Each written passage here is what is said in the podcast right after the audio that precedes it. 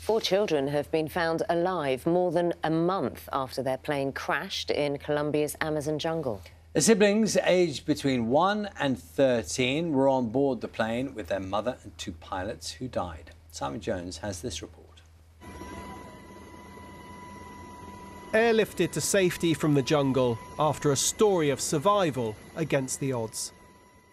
These pictures, released by the Colombian president, were the first confirmation that the four rescued children wrapped in foil blankets were alive.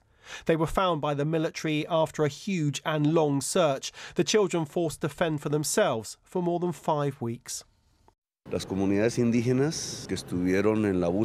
Together, the military forces and the indigenous communities that helped with the search efforts found the children after 40 days. They were on their own. They are an example of survival that will go down in history. Today, those children are the children of peace and the children of Colombia.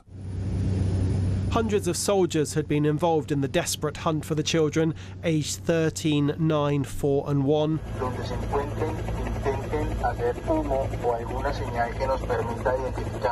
A recorded message was played from the air, instructing them, if they heard it, to stay still and wait for help. They had been missing since the start of May, when the plane they were in crashed. The bodies of the children's mother, the pilot, and the co pilot were found. But there was hope the children were still alive after items left behind by them, including a drinking bottle and half eaten fruit, were found.